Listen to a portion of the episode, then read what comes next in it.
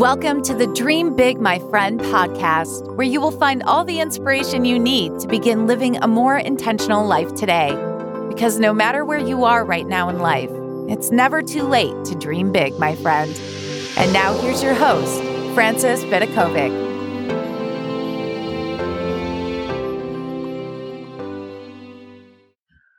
Welcome, my friend, to this episode. How are you guys? I hope you are having a wonderful day so far.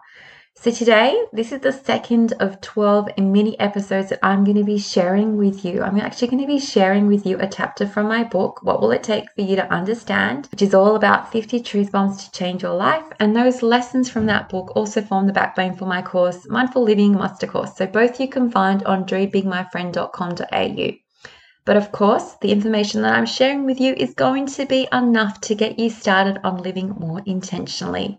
So, as I mentioned in the previous episode, I'm sharing with you these free chapters because I really believe this, that this information is so valuable. It's one of those things that I wish every single person in the world would just embrace. And when I call it a truth bomb, it's because a light bulb literally goes off in your head one day. And when you get it, you're like, okay, I can never go back. Because once you've seen a light, you sort of can't stay in that darkness anymore.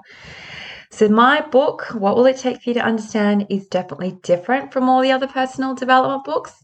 I've written over 20 books, and this one is definitely my favorite because it focuses less on what you need to actually do or change in your life in order to make it better, and more on what you just need to understand in order to make your life more manageable and special. So, if you've ever found yourself fighting against things rather than accepting what is and living in peace and just going with the flow, this book highlights 50 truth bombs that you need to understand to free yourself from that constant pain and suffering. And I call it the wake up call you need. So, to live well and have more clarity in your life, I really believe that you've got to understand some truths. I call them life truths. So, are you ready for me to drop another truth bomb on you? I love this one. Are you ready to understand? Let's go. This chapter is called Life is Too Short to Keep Crappy Friends. So, when we are young, we don't think too much about who our friends are. We're happy to play with anyone with a good toy collection or imagination.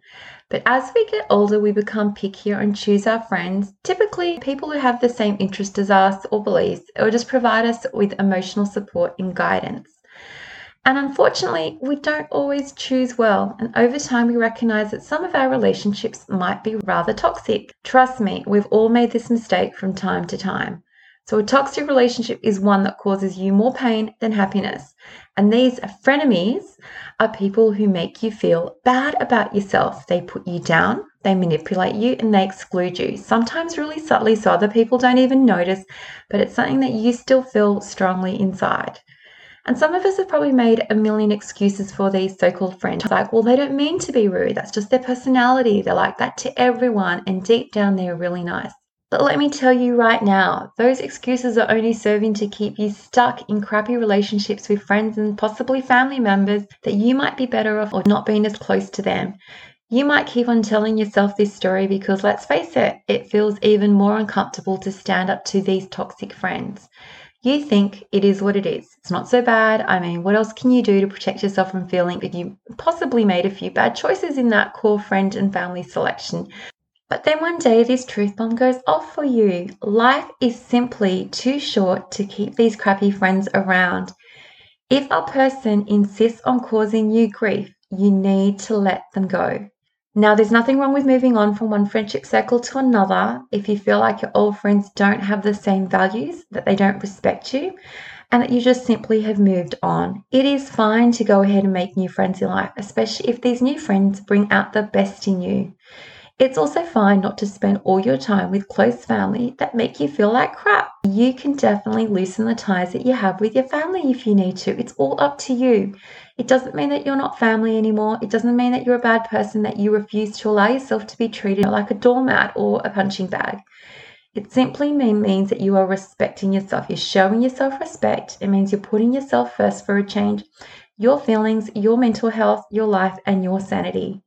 So, at any rate, you will soon realize that it's less important to have more friends and more important to have real friends. In life, we never lose friends. We only learn who our true friends are. And sometimes we need to move on.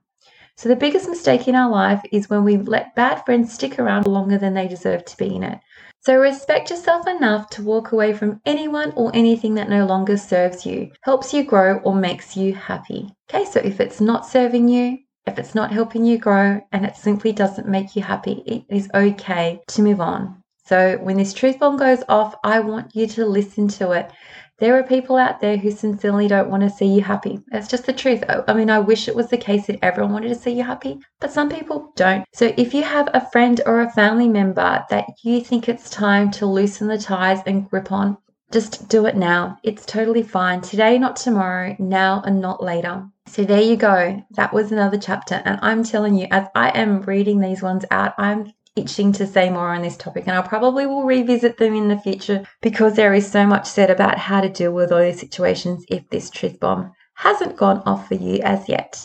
So, I do hope you found this mini episode to be helpful. Remember, you can find more info on this book and my Mindful Living Master course at dreambigmyfriend.com. And if you enjoyed this chapter, please stay tuned because we have another 10 coming your way. As always, thank you so much for being here with me. I do love and appreciate you all, and I cannot wait to catch you in the next episode. Until then, dream big, my friend.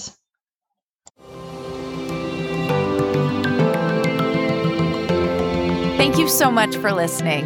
If you loved this episode, don't forget to subscribe so you don't miss out. And if you really loved it, you can show your support by leaving a review on iTunes. For more inspiration, head over to dreambigmyfriend.com, where you will find even more content for all the dreamers out there. Until next time, dream big, my friend.